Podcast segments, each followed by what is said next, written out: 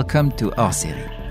In 2018, Christian Dior Parfum launched a contest called the Dior Prize for Photography and Visual Arts for Young Talent that has become a major event for the new generation of students in that field. For the sixth edition, 12 finalists from around the world were selected and their talent was celebrated at the famous festival Les Rencontres d'Arles in the south of France.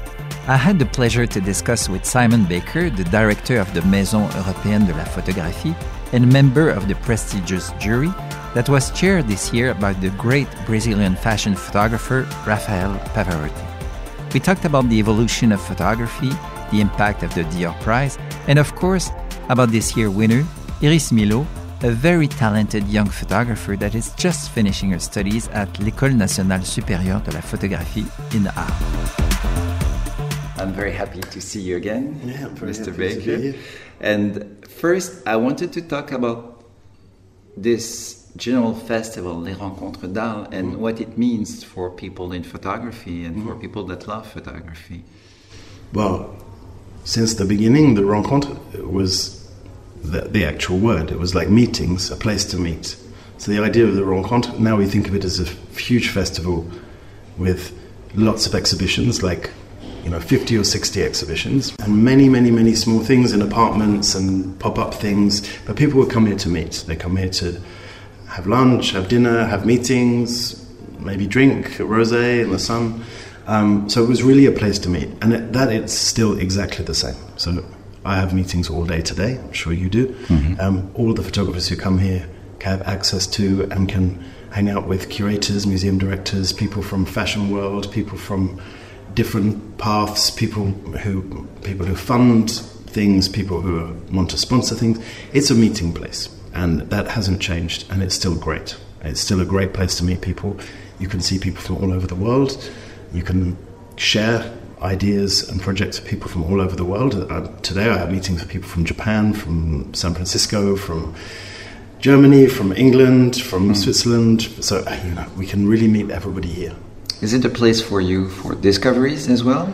Do you it, sometimes discover it, a new it's talent? It's always or? been for discoveries, but the um, the idea of discovery it's in two ways. It's young talent, so emerging artists and young talent, but also new research on historic material. So one of the my favourite things here, Casa Susanna, is a project about um, early transvesticism in the 1950s and 60s. It's absolutely beautiful. It's a whole archive that I had never seen before, didn't know that it existed, didn't know that Cindy Sherman owned part of.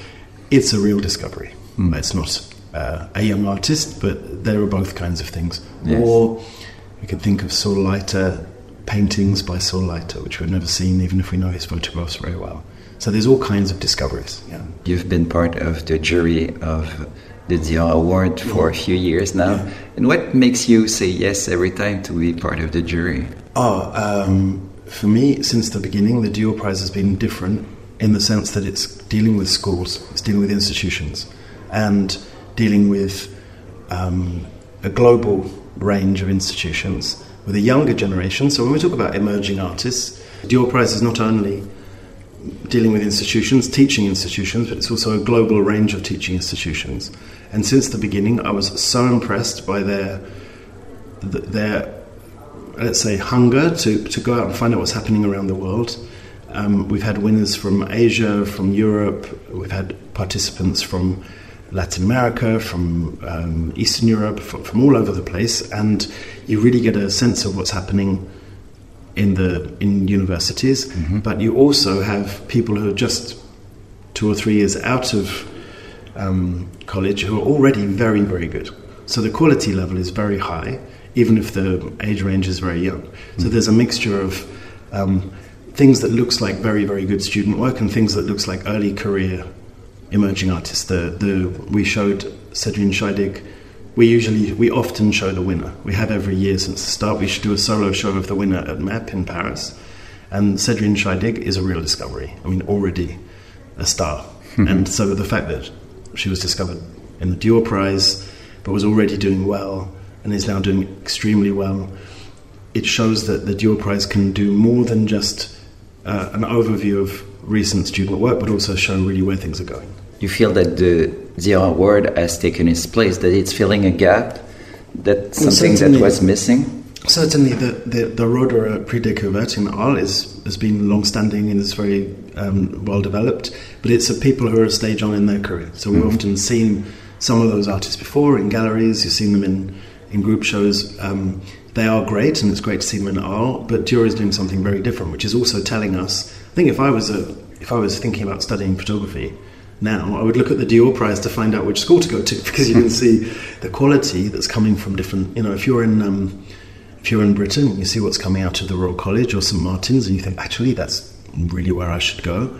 Um, you also get a sense of the different priorities.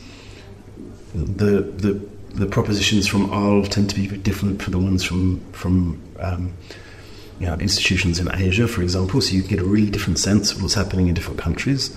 Um, we've also realised in the jury over the last few years that about 80% of the shortlisted artists are women, which is very, very interesting. Hmm. If you think about the future of photography, the past was quite masculine. Yes. Um, the future is very much the opposite. This is a really interesting thing. Do you feel that there is a way of seeing photography through the files that you receive for the contest that there there's a way of seeing photography that is different, that is evolving, or themes that are more present in a way? It, it depends. It's true, but it, it's hard to find like tendencies between people working in China and people working in Japan and people working in London. But there are things which we're seeing. I think the end of a kind of very, very um, medium specific approach to photography. So we're seeing a lot more people working between performance, video, film, installation, sculpture, even. You know, you, you're seeing the edges of the medium reaching out in different ways, which is really fascinating.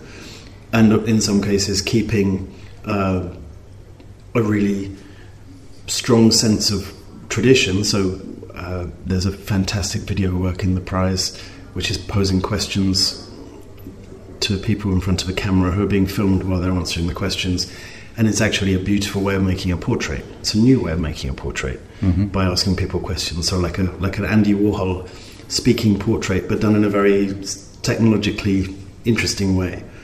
And we can see there the influence of video art, of conceptual art, of different kinds of um, performance art, just as much as photography. So I think that's very interesting. Mm.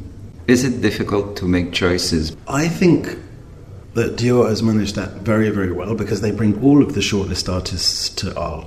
So when you go to the show in Arles, you don't see the winner, you see all of them. Mm-hmm. So actually, when we're making the, when the jury is discussing things, we very much in our mind that it's a group show with between 10 and 15 artists, I think it's 12 usually. Um, so we're not really thinking about one winner and changing one career. You're thinking about bringing a whole group of young artists to the to the public view. Mm-hmm. And I think, I mean, I know that there's an it's an incredible thing to be the winner. It's incredible to have the support of Dior and to have this kind of um, how do you say being put forward in that way as the winner. But other people, other visitors, which could also be other professionals, curators, directors, you know, people working in fashion or publishing, they might like one of the other shortlisted artists, and they might also benefit from that in the same way. So I, I think that you could easily imagine a sort of runner up or somebody mm-hmm. who didn't win the prize also benefiting hugely, which I think is great. And um, in the past, uh, Dior have asked jury members to do sort of mentoring, like online tutorials with the with the shortlisted artists to talk to them about their careers. So they're really doing a kind of care, mentoring and care mm. approach for the for the the shortlisted artists, which I think is is fantastic. What can you tell us about the, the big winner, Iris Millot? Uh, well, a really beautiful project. It's come. It's it's French, which is uh, fantastic. So we always want to support. You know, we've had, we had a lot of international winners recently. It's a personal story, but it's also something about um, a particular kind of political or social political um, history. What I find interesting also with Iris Millot is the fact that she's taking capturing a moment in history as well, which is the meaning of photography somehow, yeah. Yeah. and it's very now.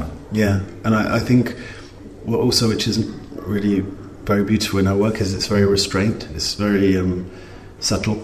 It, it doesn't, um, you know, it's not. It doesn't look like a kind of activist project. Mm-hmm. It looks like a very personal project, but it's actually telling a very a very beautiful story. Yeah. I'm sure many people are asking you that the fact that the technology is taking more and more space into the work. Mm-hmm. There is the artificial intelligence that is that worries a lot of people. What are your thoughts about that? Uh, well, I probably am not enough worried because I don't understand it. I think like the people who are worried are probably the you know the, the two guys who quit from Google uh, saying that it was a huge threat. Well, they obviously understand it. So if they say it's a huge threat, then we should probably listen to them. Mm-hmm. As far as I'm concerned, the the way that I've seen so far artists using artificial intelligence is extremely variable and a little bit like I don't know if you remember when the first like internet art came mm. out. And people made artworks on the internet. Yeah. This is long before NFTs, much more like internet yes. based as mm-hmm. a as a medium. And most museums, lots of museums, and they they set up departments for digital art and all of this. And then in the end, nothing really happened. It, it, there was some really good things, but it didn't become that massive thing that everybody was thinking, even if it is a, really a thing. Um, and so, strangely, I feel like a little bit the same about the relationship between art and AI, which is that we, we're not at, at any measure of saying how much it will be used, how well it might be used, what it might end up doing. Um, but I have seen already two incredible projects which I just thought were really, really intelligent and um, really brilliantly done, where an artist has used artificial intelligence to kind of complete unfragmentary stories I'm thinking of work by Maisie Cousins that was shown in London during Photo London. She told the AI very fragmentary memories about a place she kind of half remembered from her childhood and asked it to do pictures in the style of Martin Parr because it was about this holiday and holiday place. And it made these incredibly weird things because she was only half able to describe what she remembered. In that sense, it was really interesting because what she was feeding in was left a lot of space and it was a way for her to complete something, but the images ended up being totally nonsense. They had nothing to do with what with the, the actual place that she was trying to remember because she couldn't remember it properly. Hmm. and I think that there are going to be some projects that come forward using artificial intelligence. Is is a little bit the same as Photoshop. You know, it's as good as the person who's using it. If the person who's using it asks the right questions and does the right thing, it might be very interesting. But we've all seen those over Photoshop photographs where someone's really gone a bit too far with the Photoshop, and uh, you feel a bit like, ah, you know, maybe they could have. it's not you can't blame Photoshop for that, but um, it's a it's a tool. But photography has had a relationship with technology since the beginning. It's always been hand in hand with technology. So depending on your calculation, in 26 or 27, it's the 200th anniversary of Niepce and the first, like, or the, the, the, remaining photograph that we have, it was a technological problem. Then cameras were a technological problem after printing. And then different kinds of cameras were technological problems. So it's always been a sort of mm-hmm. a, a, thing about technology. Um, what is interesting also is the fact that um, we were worried when you know all the phones we could take pictures with phones. We thought that photographers would disappear. Yeah. and it's the a bit of the same feeling that is happening now with this well, but that, that, AI that, that clearly wasn't true. I mean the, the um, I think in the 1930s Walter Benjamin said that like people who don't understand photography will be the illiterates of the future right? Well, all that phones have done is they've made people literate mm. in photography. So we all, you, me, everybody around us, we're all now learning how to crop, how to add contrast, how to, you know, when we, when we look on our photos, me, I do it all the time. You, you look on a filter, you maybe crop a bit, you cut off the chopped off leg of somebody who's in the edge of your picture. We're all learning how to be photo editors, to make little sequences. To do, we're all learning the literacy of photography. I don't think it's changing the relationship between the professional and the amateur or the rest because there are still you still have to have that. I mean, I've never had a good idea for a photograph. I just take pictures of my friends and stuff around me. I'm not an artist. I'm never going to be that person who comes up with an amazing project like mm. Iris Millot and thinks about doing something sophisticated. But I, but many people other than professionals in the photography world are now learning what it is to be photo- photographically literate. Well, that could increase the the intelligence of the audience or the, the, the awareness of the audience. So that's a really great thing. Maybe people will become more discerning. So maybe when the general public walk around art, it'll be a bit like you remember what people used to say about abstract painting like oh i could do that you're right and to which the answer is but you didn't exactly so it could be like this if people walk around art thinking it's well, probably actually, I, I, I, think i'm actually i could take that picture now with uh-huh. my new understanding of shifting the depth of field on my iphone 14 whatever. What is for you a good photography? Is it still having an emotion or it's more than that? I think it, more and more intelli- emotional intelligence is more and more important. But for me it's uh, having something to say having an original thing to say. Which as, as i just pointed out i don't have personally. Mm-hmm. uh, i think when you see original voice a new voice someone who's really got something to say about their life or the lives of other people or a certain kind of plastic or aesthetic development. It doesn't have to be about it. It can be abstract, but somebody's got something to say. Yeah. So we don't have to worry about the future of photography. I think you might have to worry about the future of photography as a medium separate from other things because it's increasingly difficult to justify photography specific things when photographers are reaching outside their comfort zone. But photography, so you could say, well, um, you know, sculptors don't have huge festivals, do they?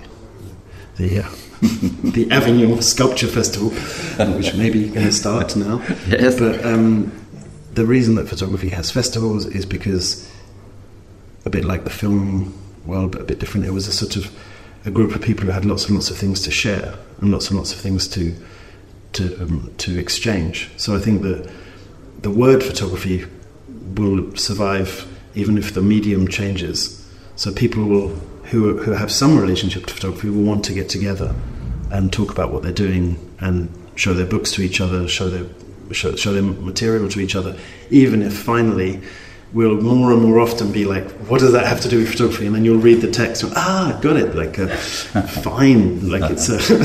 but we, we see photography probably increasingly as a kind of reference point rather than a defined medium. You know, a, a term that's really useful to draw lots of very different things together, um, which is more exciting. It is indeed. Thank you so much, Simon Baker. It's always a pleasure to speak with you. I hope I said something sensible. Yes, and long live the Dior Award.